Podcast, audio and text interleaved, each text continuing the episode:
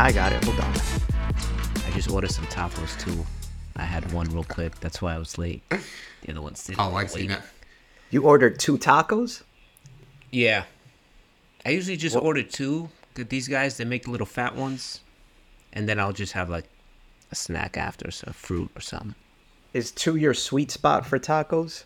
Like you don't go for three ever? Three is the standard, I think. That's my standard is three. Yeah, yeah. I started I started switching it up to two. I don't know why. But now I'm pretty good with two. Cost effective, that's why. It is cost effective. I think these are 350 a taco. Yeah, that's what I'm saying. That two tacos at like six bucks versus three at close to ten is that's a huge difference right there. Yeah, I'd do three for nine. Three for nine is dope deal. I'll take that. But yeah, taco. It's, But you t- but you eat two, and you're not you in the back of your head. You're always thinking like, "Damn, I should have just pulled out the extra one. Let me just eat some like chocolate chip cookies to finish myself off." not chocolate chip cookies. That would be that's a bad recipe. Maybe something healthier. But these tacos they're a little bit on the chubby side. So two of them you're okay. What was happening is I kept ordering three, and then like after the third one, I would just feel like I can't do anything now, like so full, that I started getting just the two. Now, does the day of the week But it's two. does two. the it's day of the week have anything to do with you ordering the tacos today? Taco Tuesday. No, it's actually my wife is slammed. I'm tired, and I ordered tacos. But when I did get them, I surprised my wife and I yelled out "Taco Tuesday." My dog. So so two leaves you feeling okay, but does it leave you feeling satisfied? You know what? Satisfied is probably two and a half, to be honest. Because yeah, if I have, I only had one right now just to hold me over the this the recording. If I had two, I would probably be like down for a third. But I'm not craving the third. If that makes sense. Because I know if I had three, I'd be like, I'm done. See, the dilemma with ordering or having like Mexican food and tacos with me is always like, well, I could just order one burrito and that's it, you know? Like, Yeah. You're never going to have more than one burrito. Nah. But with tacos, it's always between two and three. You order two, you save money, but then you kind of feel like, damn, I could fit a little, I could fit one more. And, and there's no two and a half unless you split the third one with somebody, but that never happens. Nah, you can't split a taco either. Yeah, it's tough. If it if the place sells those little tacos, you know which ones I'm talking about. They're usually mostly in restaurants though. They're just like sh- shrunken tacos, but these this is like a pretty decent Mexican spot, so they're they're fat boys, but Are you eating the the uh, corn crunchy tor- tortillas, or you're, you're eating like the soft? these are soft. tacos? I don't really do the the crunchy tortillas. I know they're good. They're t- they're good at Taco Bell, but when I order them at a at like a local Mexican spot or a res- or restaurant, I don't even got- really see them at the menu that much. You got a you got a little, a little bit fatter ones with them when they're soft. Oh yeah, yeah, because you can stuff them a little bit. But there's a new Taco Bell that opened up down the street, and we tried it. Oh damn! Right down the street. That's Yeah. dangerous. Yeah, down the street. it's good. Taco Bell's good, man. People sleep on it. That's too close to be safe. Having a Taco Bell down the street is that that's dangerous, because you're gonna see it every day, you know. You see it every day, yeah. And every time you see a Taco Bell, it make you think about it. So. You hear the bell. Bong! yeah. Or you hear the Chihuahua that was popular back in the day. Yeah, yeah. Yeah, Taco Bell is is good. When I do get Taco Bell, I just keep it simple. I just get like the tacos, the basic tacos, a little bit of hot sauce, crunchy. I do get the crunchy at Taco Bell because they, when you bite into them, it's so satisfying. See, I'm I'm the opposite. I can't do regular at Taco Bell. If I do regular stuff, I'll, I'd I'd prefer to just go to like an actual Mexican restaurant for that. So when I do Taco Bell, I have to go for like their special items, like their What's their what's chalup, special? their chalupas or their Crunch Wrap Supreme and that type of stuff. Okay, Just because it's like you know you're not gonna get that anywhere. You definitely Scott, not. Scott, when's the last time you had Taco Bell? College. Really? Yes, college. I have. I wasn't. I I was I wasn't a big fan of Taco Bell until recently. I, I'm still not a big fan, but I I had I had like boycotted it for years just because stomach issues I'd have with it. If you watch, if you watch the I've- YouTube videos that the employees who work at Taco Bell, you'll then realize why you have the stomach issues. By watching. It. Yeah, but you can't you can't do that to yourself, Scott, and that goes for any restaurant. You know, you can't. You know what? The restaurants I go to, they don't have employees that make videos. Exactly. I I used to not eat it because of that, but you know I gave them a second shot like a year ago, and you know in the past year I've had Taco Bell maybe like four or five times. So Well, they had like salmonella breakout Oh, there for a you while, go. right? Like, tw- nah, was that them?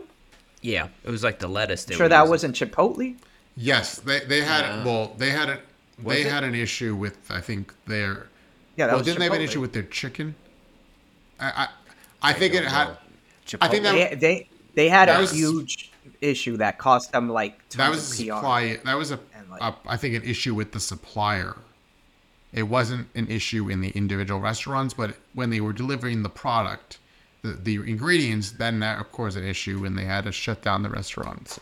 And like the the thing with Taco Bell you're thinking of is they there was like a controversy over the type of meat they were using for their ground beef that it was like fake meat. It wasn't even like same thing with Nah, 100%. that, That was was Subway. Subway. Subway using fake shrimp. no, that was no, that was Taco Bell also. okay, yeah. Hundred percent, that was Taco Bell also. I think Taco Bell also may have had. Correct me if I'm wrong, but was it E. coli? Is that a thing? I know it's a thing, but is that like a food thing? I don't Yes, remember it them could be. having health issue, health or sanitary issues. I just remember the controversy being. but when, when They actually they had to actually change Yes. their ingredient, and then they like came out and advertised that it's like hundred percent real, real meat. Real But when was last time? When was Yeah, last time you went to Wendy's? Because did you hear about about their idea of doing price surging, like Uber and Lyft? That's like that's the big headline today. So how would that work exactly? Like if you go there during lunchtime, I I pay guess more? so, but I don't think anyone was that desperate to get to a Taco Bell, get to a Wendy's, and pay more for the food. I think people more go for the price than they go for. Ooh, let's go and. I don't know. Also, if it's you're pri- paying more because you're doing delivery, or you pay more based on the Yeah. demand at that location, physically going there. That's I- wild. I I, I can't. that's what it I can't get behind price surge for food. Like people are, you know, people get hungry at different times. I the understand if you. I, Yeah. I get. I get That's if you go to a fancy restaurant and you're going on New Year's or on a holiday and you pay more, but not when you're going. why is that? Who goes What? to? Wait, why? Why is that okay? They, they should. There shouldn't be a premium label pricing on. I know, but I, anyways. yes, like it is. Food is. It is what it is. It costs what it costs. yes. We already got enough. But if you're going- with whatever, yeah, but know. restaurants do that. Well, they do that, but they'll do that for like for Thanksgiving or they'll do it for like a hol. Valentine's Day is a- Right, but they're not going to do Day it is a for like. By the way, since there's a lot of people that want the food at 2 p.m., we're gonna increase the price 20% for no reason and have it be like a, a steady flow, like the stock market.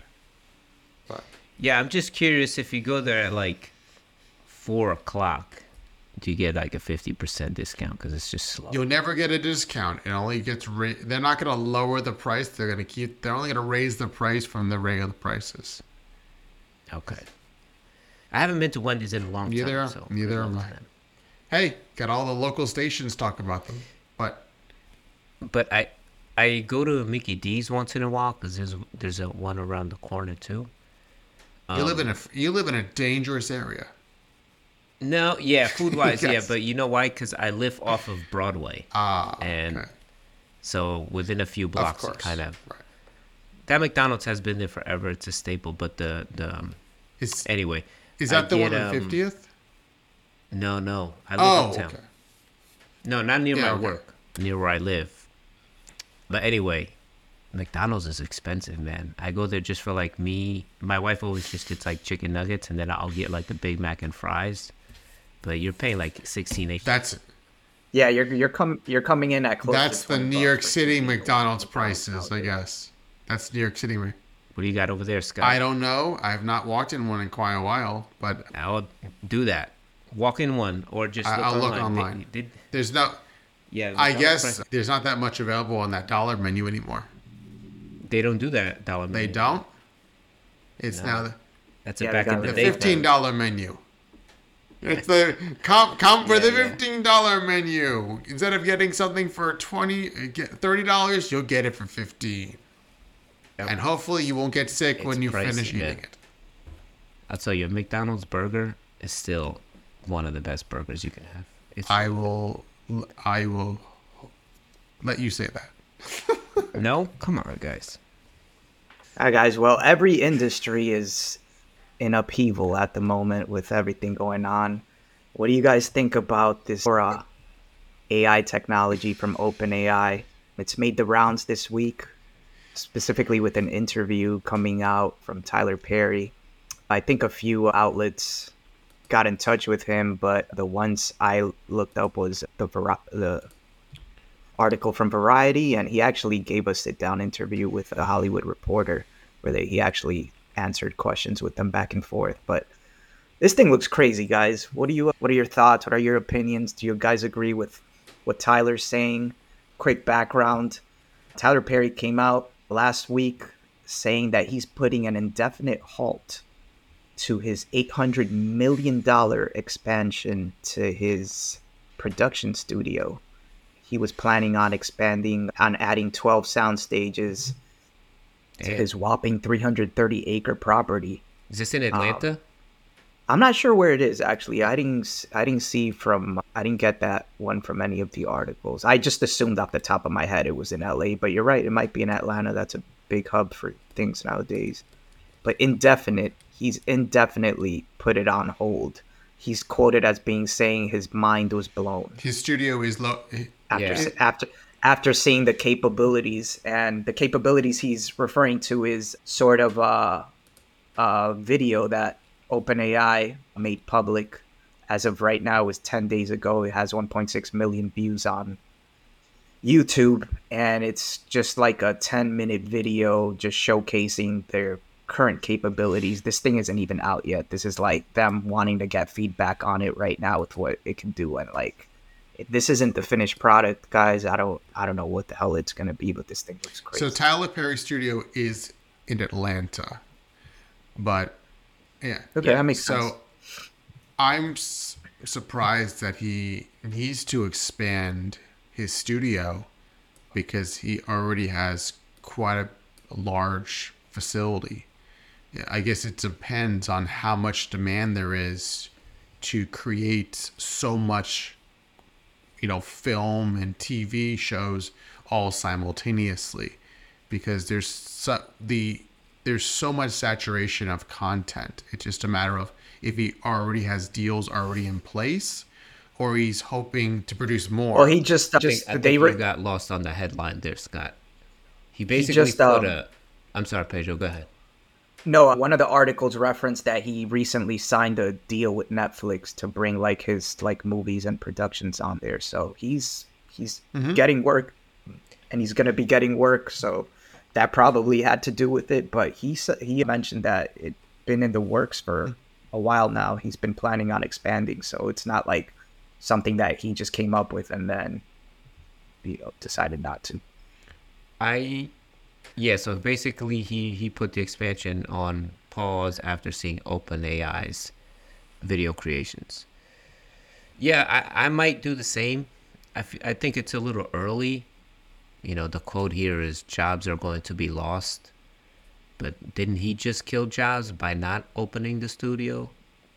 In a way? Yeah, he's he mentioned that he actually feels bad for like the sort of like the carpenters and the Yeah, all the contractors and the unions and the contractors that he was gonna have, and these are just people that they're not even in the film industry. They're just people that were gonna like build sets and like build his set and stuff. You know, this isn't even talking about like the motion artists or special effects artists that We're gonna aren't work gonna have. yeah, Yeah. So the OpenAI text to video model is yeah, it's really impressive. It still feels like AI to me. But again, this is only I think it's a closed beta.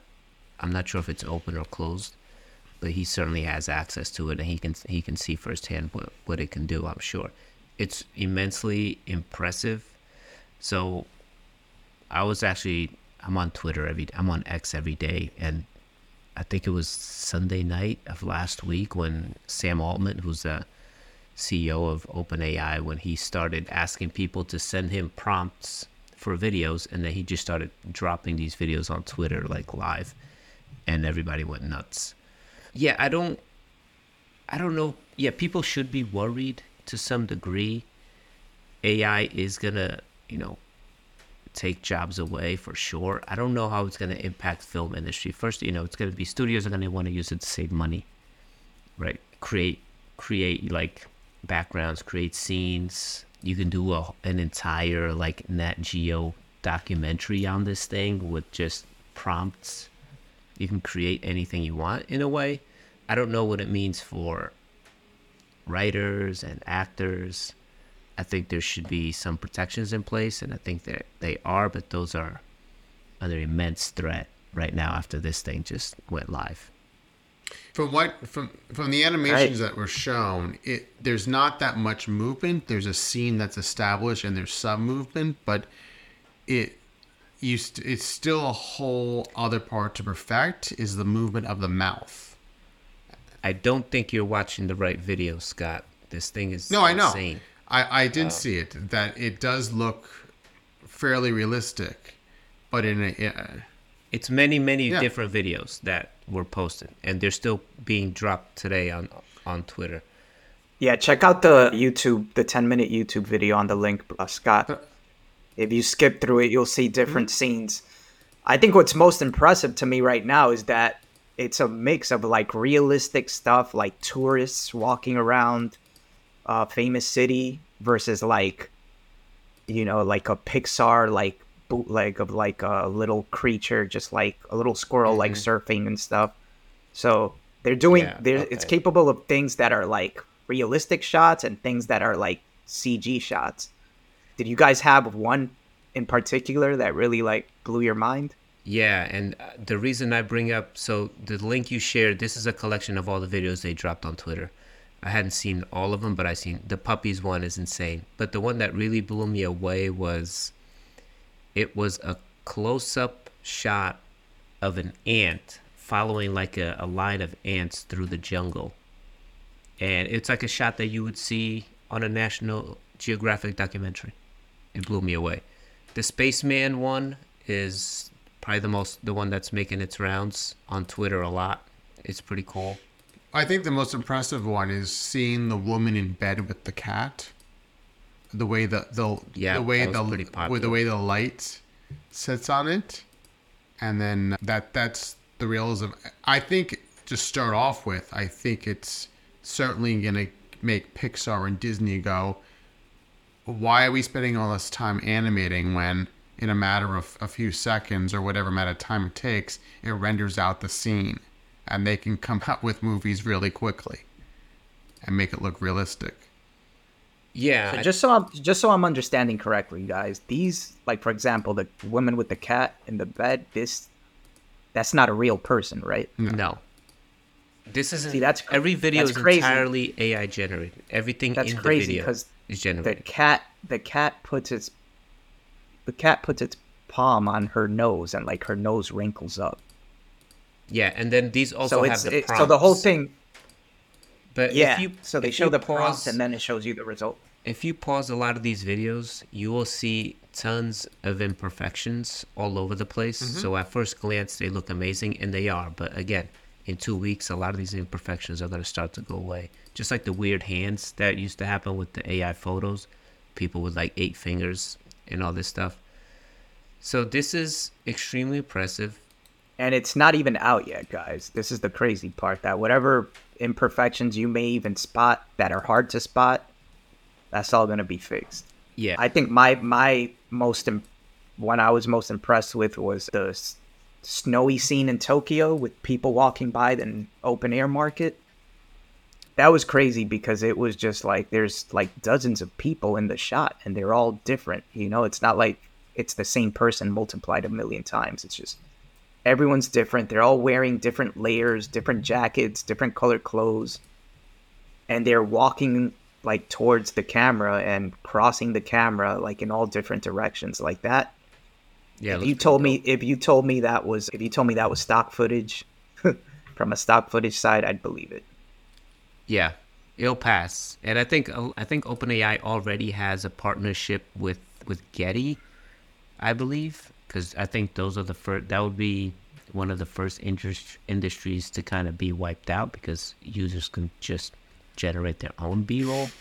But there is some partnership with OpenAI, Getty Images. I don't know what the partnership entails, but people are just trying to hold on for dear life. A lot of these companies. I've even used it. Not this. Obviously, this I haven't been able to get my hands on this yet. But the other day, I was on. I was shooting a video for a client, and there were some screens with a graphic in the back that he wanted out of frame. But the frame was really good, and I didn't want to change the frame. But I knew that if if I bring a still of that into Photoshop, I can use AI to Get rid of it. basically get rid of those screens and make put whatever I want there, and then import that into Premiere and, and edit the video and keep the same frame that I originally wanted. So it is stepping into video production little by little. If you're Disney or these bigger studios, I'm sure you're you're at the forefront of this technology.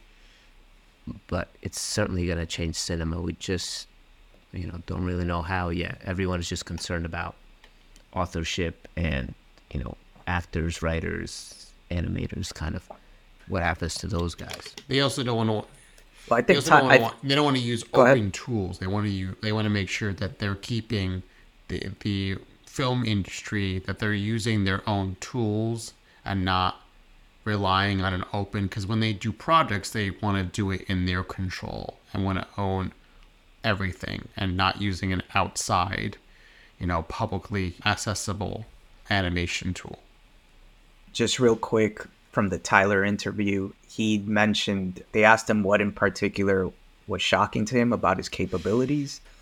And he's not like expressing about going all in and doing like an entire movie or entire scenes or anything like this. He just iterized or emphasized that he would no longer, from seeing the video, he's stating he would no longer have to travel to locations if he wanted to do a scene in the snow in Colorado, he'll just write it in text, or he would be able to write it in text.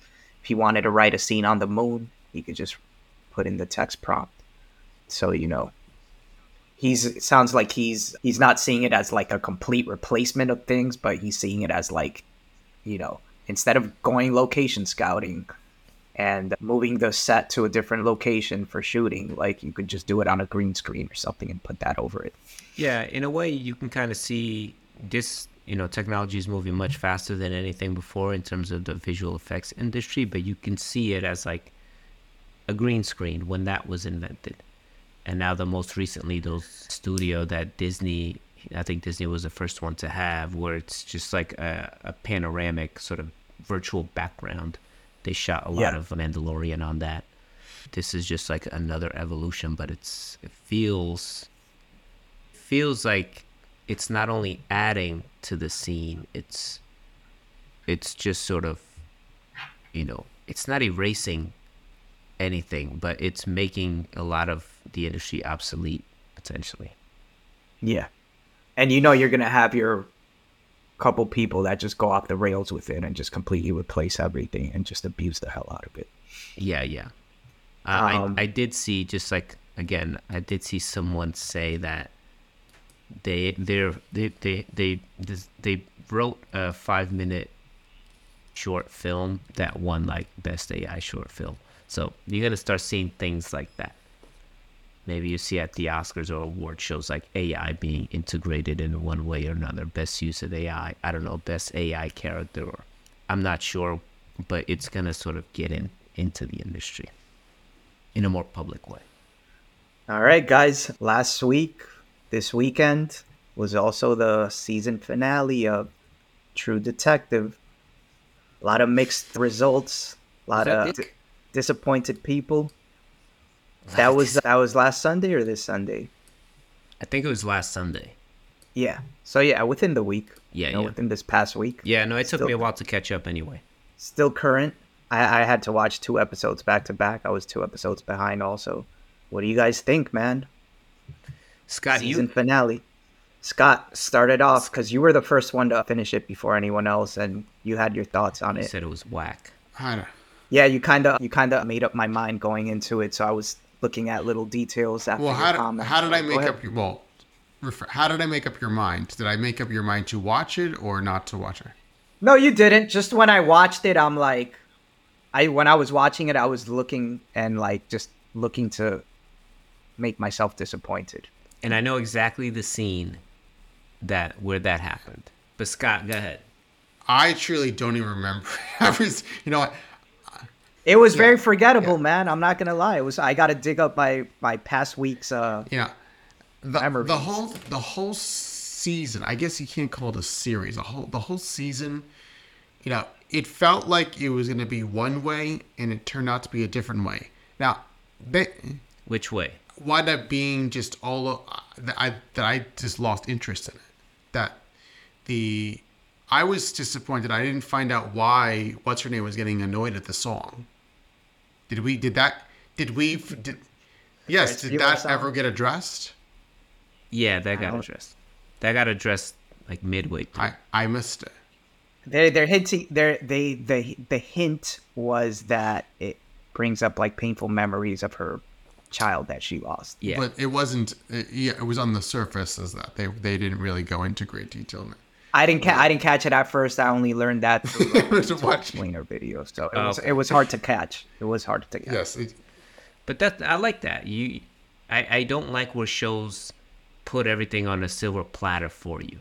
You have to invest. So I'm not I'm not I have no problem with that. I'm fine with investing. um, but anyway, I'm sorry, fine Scott, with continue. investing, but not making me have to do a, a whole thesis thesis research project and look up YouTube videos. But thankfully, there are people that are really paying attention that will explain it. So that it, I would say I would Yeah. say it's like the the cliff notes for TV shows. Used to I think anytime you're getting into this is not new, number one, but anytime you're getting into a mystery series on television, whether it be season one of True Detective, whether it's Lost, whether it's X Files. X Files, yeah, you're gonna have to dig a little bit beneath the surface, and yes, you're gonna have a lot of explainer videos on YouTube, but that's why people gravitate towards those shows is because they're constantly chasing the next clue and they want to be part of the investigation with uh, usually it's like some sort of law enforcement detective person. So I feel like you weren't prepared for that, Scott. you didn't know. Scott, did you you didn't know the show had homework. Well, you know what? I'm Scott, did you already home, so I don't want work if I'm already home watching a show. The writers should put everything on a silver platter, make everything, make the show interesting and engaging, and don't make it feel like my eyes are going in five different directions to have to figure out what's going on. And then get grossed out.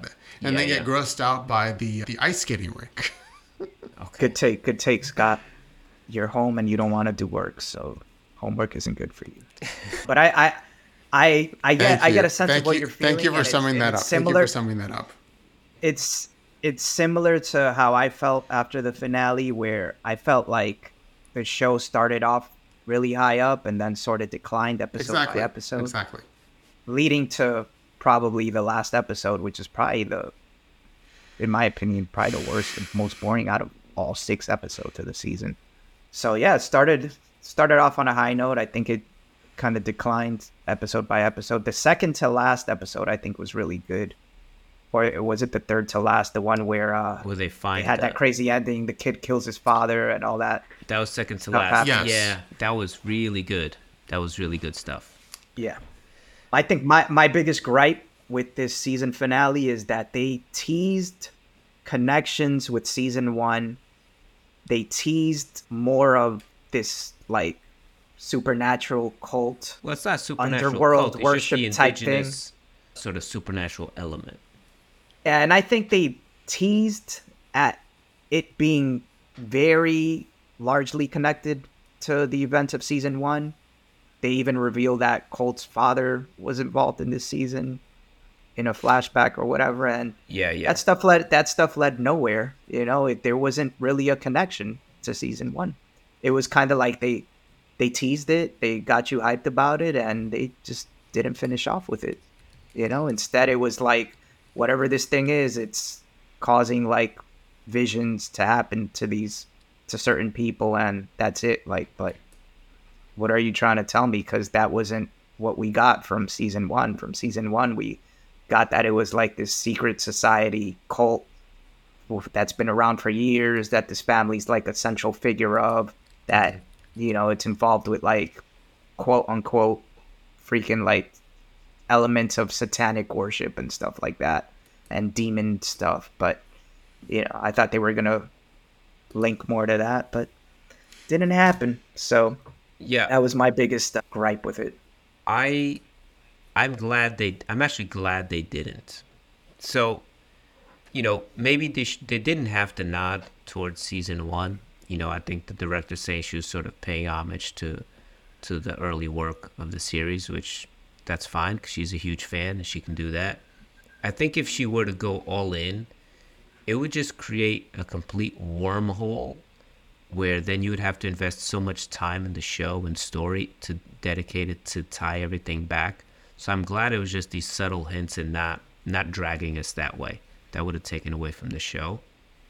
Why refer to it at all then why I even try to link she's a this why fan. not just why not just make it a standalone keep it as a standalone Yeah. season different story yeah, yeah. I think it still is a standalone thing. Like uh, you can, uh, there's not enough to to say, oh, this is part of season one or the characters. There's little hints, but I'm so I'm okay with that because it doesn't really weigh. You know, there's no there's no sort of question marks remaining. I agree that the series wasn't that good. I just didn't always understand character motivations. I didn't really understand the history or the relationship between the two main characters all the time. Like they had a, a shady history, or or or an, you know, they clearly worked together. But you know, when they talked about, they're basically their relationship revolved around killing that guy Wheeler. But I felt there should have been more exploration there. They were good on screen together. I think the ending, I was disappointed because I just I didn't buy it. My biggest disappointment was the cleaning ladies being the one that ultimately like had these guys killed. And i'm just like wait what is going on? Like i'm not buying this for a second. I just thought that was very silly. And i thought you know a lot of the the series was about you know culturally things are very hot and so it's about women in positions of power and then you know all the men in the show are pretty much enemies or allies and pretty much all of them are, are enemies in the show. And i thought it was subtle up until that moment when you have all the cleaning ladies killing all the men who were not developed at all. I thought that was jumping the shark for me. I was like you i was still okay with everything and i think everything makes sense and those are stories that should be told from different perspectives. But I thought that that moment when the cleaning ladies pulled out the shotguns and drove these guys into the middle of nowhere Arctic, I thought that that, that was silly to me. it was kind of a bait and switch at that point. Like we've been led to believe the whole season up until that point that they died of mysterious supernatural causes, and then when they explained the reveal that they just got ran out of their research lab naked into the cold and froze was kind of that was a letdown. That was I felt like that was a bait and switch. It was, and I don't mind the bait and switch, but make it make it worth it, because this. I mean, killed. So the scientists killed. They were the ones that ended up killing Annie. But if you look at that scene, like she finds their lab, she starts destroying some of their research, and then they all just become rabid and murder her. Like that made no sense whatsoever. Like not No one sense, guy tried to hold them back. Not one guy was like, "Wait a minute, we're murdering No, people now." no sense, and also her case was they had assumed up until that point that it was the miners and the people working in the mine that you know, Mhm. the stuff she was protesting was going to take their livelihood away.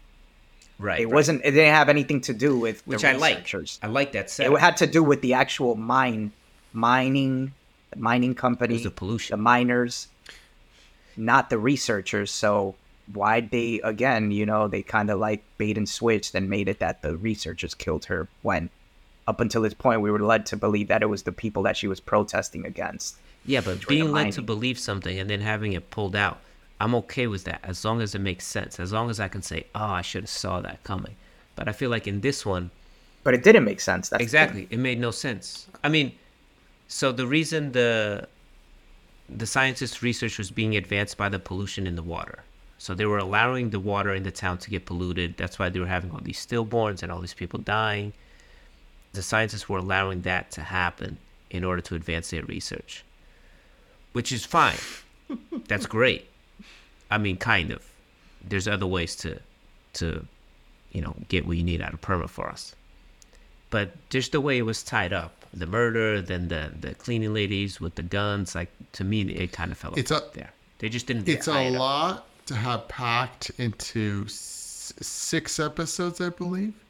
But I thought I thought it. Yeah. I thought the the Could it? It could have used an extra episode Uh, or two, honestly. Or they just cut the fat with Yeah. all the back flash Yeah. flashbacks. Just cut. I don't think I would have survived another two or three episodes. But I think what got me into it is the dynamic of the character Hank, Liz, and then we realized that Peter, what that they were a family dynamic, and then that just died off.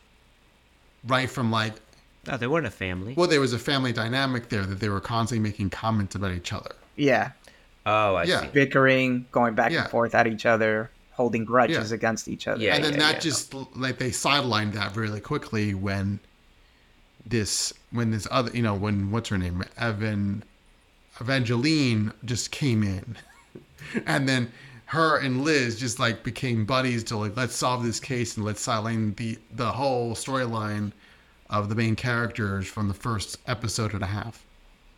I mean, yeah, those two are the main characters. Scott Hank is I not a know. main character. I think Hank is a Hank is a Yes. good character, and he, you know, he maneuvers in and out, and I think he makes sense in that role, ultimately betraying them. And I think his son is actually one of the best characters in the show, just because he has probably the, the only character in the show with a moral compass. So, yeah, I think just in general, I was disappointed overall with the series. I don't have a huge gripe with the intention that Issa Lopez wanted to, you know, however she wanted to make the show. I thought that was fine. I thought it was entertaining. I just felt the end kind of fell flat. It never really hit a high high. I think, Pedro, to your point, the penultimate episode was really good, and also I liked the second episode when the re- the investigation got going. Uh, yeah. But yeah, It was a gradual decline. Were you the one that mentioned that you read somewhere that the the show's original director producer was like upset at this? Yeah, yeah, Nic Pizzolatto or something. So he's the original writer of se- season one, two, and three. And yeah, he started going on his Instagram and kind of bad mouthing the show. He's not involved with this season. He's still on at credit as an executive producer, but he's not involved in any anything regarding the show. So he started bad mouthing the show online, which started like, you know, I think The show or the season? the season. Mm-hmm.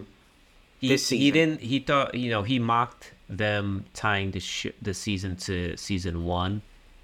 Okay. He started amplifying fan voices that hated the show and just you know neg- really negative stuff, and it just created like this this cloud over the show a little bit, especially towards the end.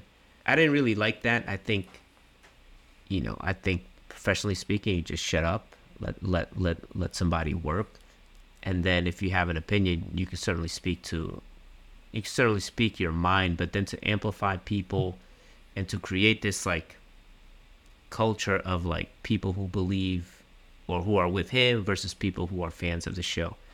And I think also people forget that he wrote season two, which was complete garbage, and everybody hated it, but it did not get any flack.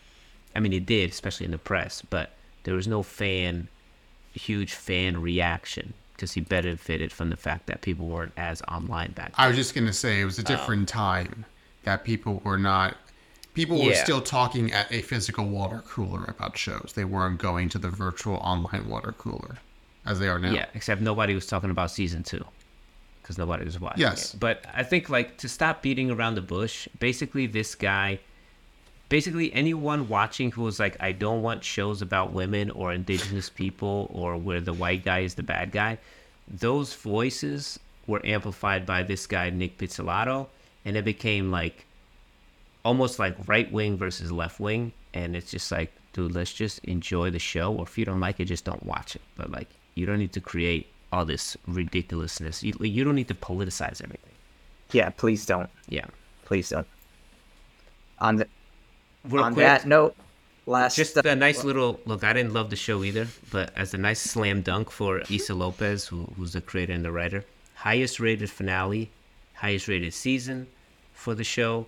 It got renewed for season five, and they're bringing her back. That's not Great, to say that's great. you know they can change the setting or brand new characters. I'm sure, but HBO's bringing And, it back. and how do She- and how do they rate it? Is Yeah. that based on people watching on HBO or people watching on Max? Uh, Because I don't think know. all of us watched. I just all of us highest. watched it on Max. We didn't actually watch it on HBO live. That's great because I don't think anyone can complain about the direction, the the the show itself, or any of the content. Just the way things were tied up at the very end is, I think, where most people are disappointed. yeah, it just didn't really hit the spot. Everything, everything was el- everything else was good. Everything else was great. But you know what? It's a, it's a common trend nowadays where you just you know season finales or series finales are just disappointing nowadays. It's Yeah. just it's a common it's a common trend. It's nothing specific to this show or to the writers or producers of this show. It just happens all the time. Ever since Game of Thrones, you know, dropped the stinker, it's very commonplace. It's hard to get like a well finished off series. You know, like the lone exception being like uh, Better Call Saul or something. yeah, So yeah, it's not easy to make great television. yeah, and they've just been on a bad roll of doing bad finales. But main topic, main movie we all watched to this week, Blackberry. I know when I mentioned it, I think Bruno, you had a second guess about whether you wanted to watch this or not because it's, Mm-hmm. it's we had discussed this movie back. something. We discussed this movie a while back. I, I immediately dismissed it, and I think yeah, I was gonna actually I had actually had posed this question for the end of the segment, but I'll bring it up now. I dismissed it because I, I was kind of fed up with these types of biopics where it's like let's focus on like a specific year or a specific trend or a specific topic this movie reminded me very much of Tetris that we watched last year. It's almost the same. Uh, yeah, yeah, yeah, yeah. I think this was better than Tetris. I like this movie. I ended up, you know, I'll, I'll I'll let you finish your thought, but to summarize, I enjoyed this movie. No, I mean that was that was my thought. My thought was to throw it to you to see what your thoughts what your thoughts were from initial mentioning of this movie and trailer to actually watching it. Because I've spoken to a few people that have watched it and everyone's really liked it. So Yeah, it's so yeah. I was pretty dismissive. I and I think I mentioned it earlier that I watched it in two parts, and the reason for that is because I just threw it on when I was like doing something. I was I was trying to do something on my computer, and I just threw it on, and I was basically gonna gauge okay if this holds my attention, I'll watch it. If it doesn't, I'll skip it, and Yeah. it, it held my attention immediately.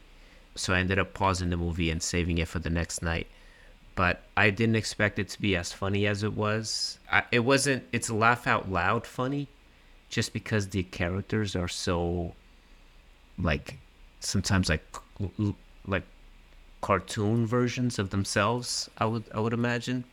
Mhm. And at the same time, I thought I thought the characters were kind of one dimensional. Let me see if I can pull up the cast. is this do you guys think this movie is rightly tagged comedy? Mm, No, I wouldn't say so completely. I, there were moments I thought were funny, I- but I, I- wasn't. I wouldn't say it was a comedy.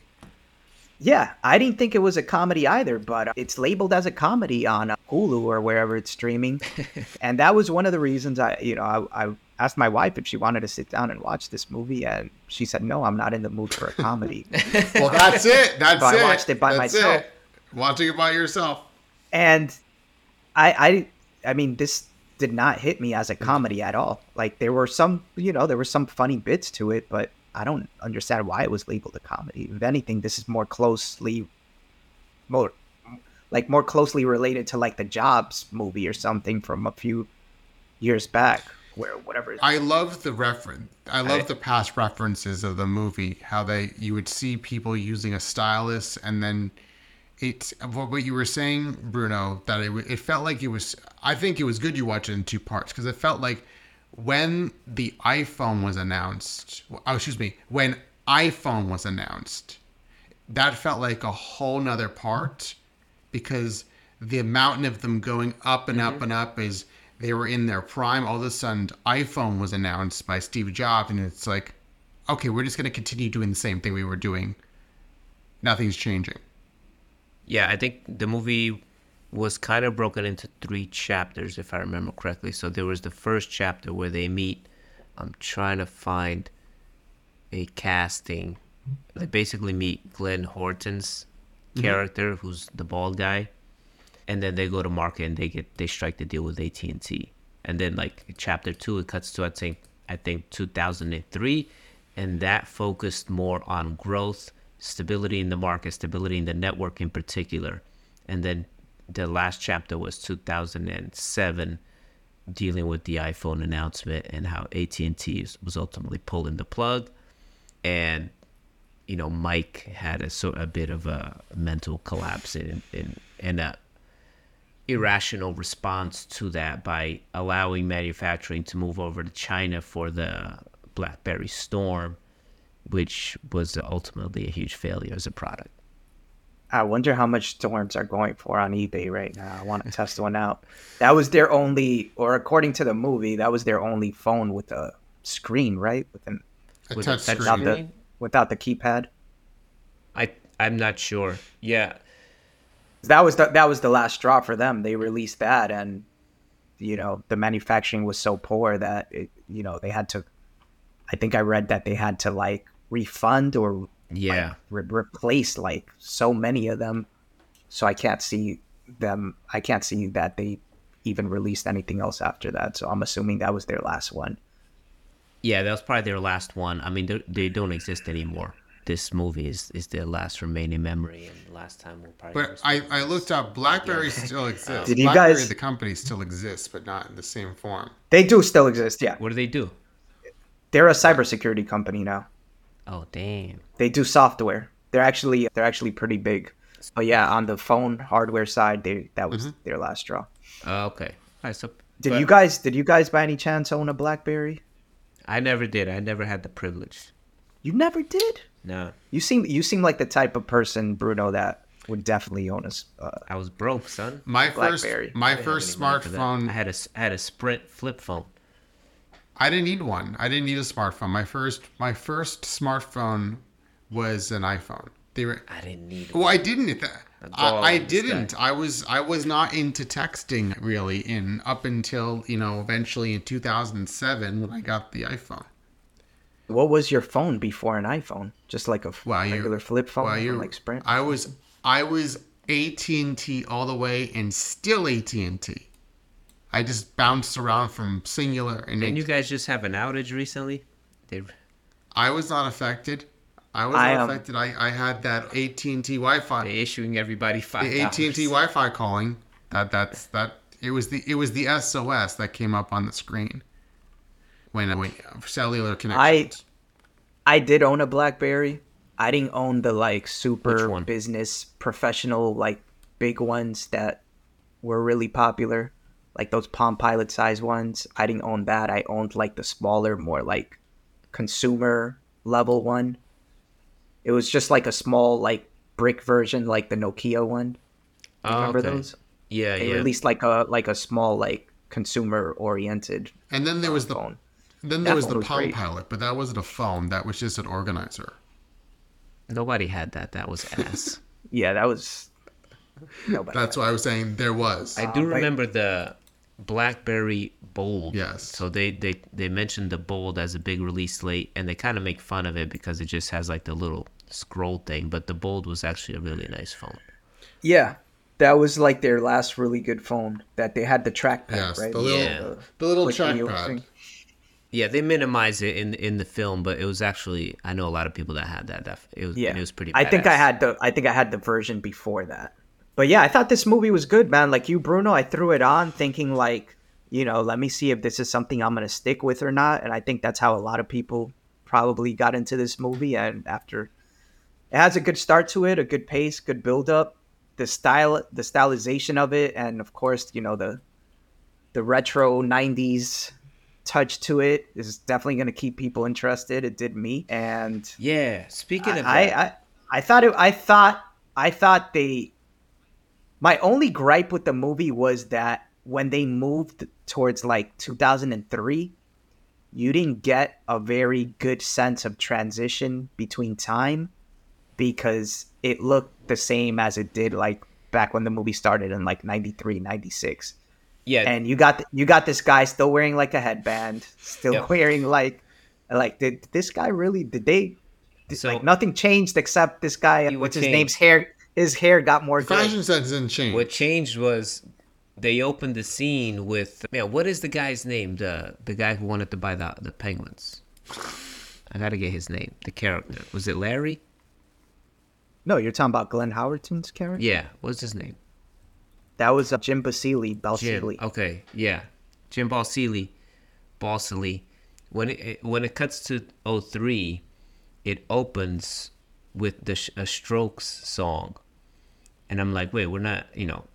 I realize that, and it's Balsillie pulling up in the BMW, and I'm like, is he playing the Strokes? And then, cause, you know, if it's either like coming from the car or it's just like an overall soundtrack, but when he turns off the engine, the song stops. I was like, damn, Balsillie playing the drums. But that's when I was like, okay, we're in the 2000s now because that album had just come out. But Yeah, visually, I thought- I just- same. yeah i thought they could have switched up the style stylization a bit to show the different era um because they did for the was 2007 that looked like higher definition I didn't even catch that honestly. I, I just I thought each part of the movie, you know, different points in time could have used a different stylization to just show to break it up a bit. But was it how old was this guy Mike, bro? Because back when everything started in the '90s, this guy had like gray hair, but he's supposed to be like a college dropout. yeah i don't know what the gray hair situation is it feels like a really it looks like a bad wig i don't know if it's a wig but yeah i don't know maybe he's just one of those guys who grays early. He didn't look bad you just couldn't tell how old he was. But he was I, I found a little frustration in, in how like cowardly and squirmy he was where it's like he couldn't even put two words together sometimes. I thought that was a little bit of a wild exaggeration almost like he had like some kind of mental deficiency but which i'm sure is not true of the person. I did like how this thing was shot it, it felt like the office in many ways where the camera was outside the room where the conversation was actually happening. And you had these the framing was often really good. It was kind of like glass in between or like the edge of a door on the edge of the frame. I, I did like that. really I did cool. like that. and like these nice close-ups and like constant camera movement adjusting following sort of the actors reactions. And it had a, like a nice color palette and film grain to it that visually I, I it just really appealed to me in the first two sections. So i thought that was a nice they, pro- touch. they project a nice touch to make it look different from other, other things. They projected this organized chaos of somehow these guys were able to create this product which with this idea they found the solution the key to the solution to create a smartphone and the, the that it wasn't so structured somehow they were able to do what they were doing and and perfect it to a certain at a certain level and showing them outside of rooms really allowed you to see that. yeah yeah they I like that, Scott. I like that, Scott. Organized. Uh, Organized, you say organized confusion? chaos. chaos They were There you go. i like the scene they were able, that finishes it off. but I love the moments where it's like oh, we need it. We need a we need a month. Like, no, no, no. You're gonna work on this now.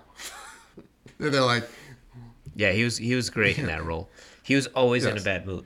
Always. stop always. acting like children. Um, Always like, get adults to come. I in. like the scene, the scene where he's with AT and T and they bring in the prototype, and the guy, the CEO, is is he's like holding it, typing it with his index finger, and he's like, "No, try with your thumbs," and like, it's a pretty revolutionary moment, you know, because I think we all unconsciously started typing with our thumbs, but to see it sort of being instructed and, and, and seeing it on, on screen is, is I don't know, I thought it was pretty cool.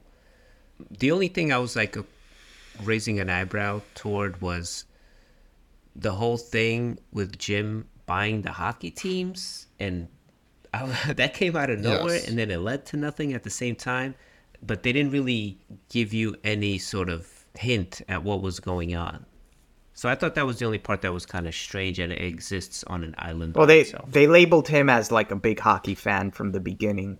yep Um, but i get he that was doing. I guess he was doing this behind their backs and kind of just added a little bit of a worminess to his character yeah because you know he was all in on what maybe he wasn't all in on this. You know, he said he left his job in order to work with them, but in reality, he actually got fired, and that's why he went to work with these guys Right. in the first place. well, it's certainly Um, so yeah, it, wa- he was just sneaky and doing stuff behind their back and just, you know, trying to use whatever money he was making at that time off BlackBerry to follow his passion, which was actually owning a hockey team. yeah which is not even a bad thing like do you you got money to buy a hockey team like that's great so i didn't i didn't really understand that he was also dodging the sec that whole time which you know that was a nice thread that that that led to a nice ending at scene at the end i liked it So I'm seeing, I have pulled up on eBay right now. There's some BlackBerry Bolds going anywhere from twenty dollars to eighty dollars, all in good. But what are you gonna do it when you get it? What are you gonna do with it? You can't use it. What are you I have no with it? idea. I'm just saying. That's just a you know, if item, somebody, if, if people were feeling nostalgic after this, like I was, and you got like thirty bucks to throw down the drain, you can. You could experience that famous BlackBerry click sound. exactly. That that You thing need the felt click. good though. I- you know Can't what? lie. I, well, you guys didn't. You guys didn't have it, so I don't know. That I saw good, but it- other people. It's I like saw other people. I hated. I I saw- saw, other people do it. I hated the click. oh God. it's it's like the home button on a But that's a I- feel. It's not a. s- That's a very qu- well. Now that we don't have the home button anymore, that satisfy satisfaction is gone.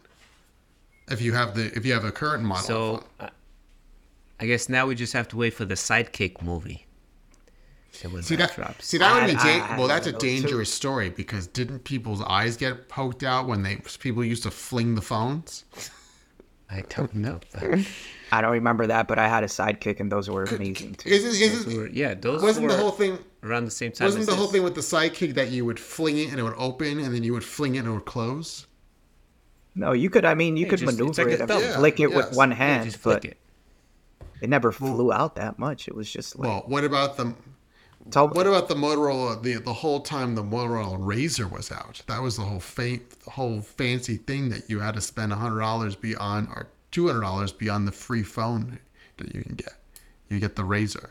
That one I had. I did have. I had the razor. I had I had a razor too. They still make razors. I almost bought one recently too. When I when I thought about switching over to Android. The fancier phones are the ones that were the flip phones. I always had the long Nokia pill, where it was just no no flip. It had all the buttons that were spongy, and Yeah. the, you had the the fancy thing was that you had the three games that every Nokia phone had. yeah, one being Snake. Yes, yes, but and then I think LG was one of the first companies that came out with a phone with a color screen. You know that makes me think. Obviously, the movie hinted at that the final nail in the coffin was the iPhone coming out for this.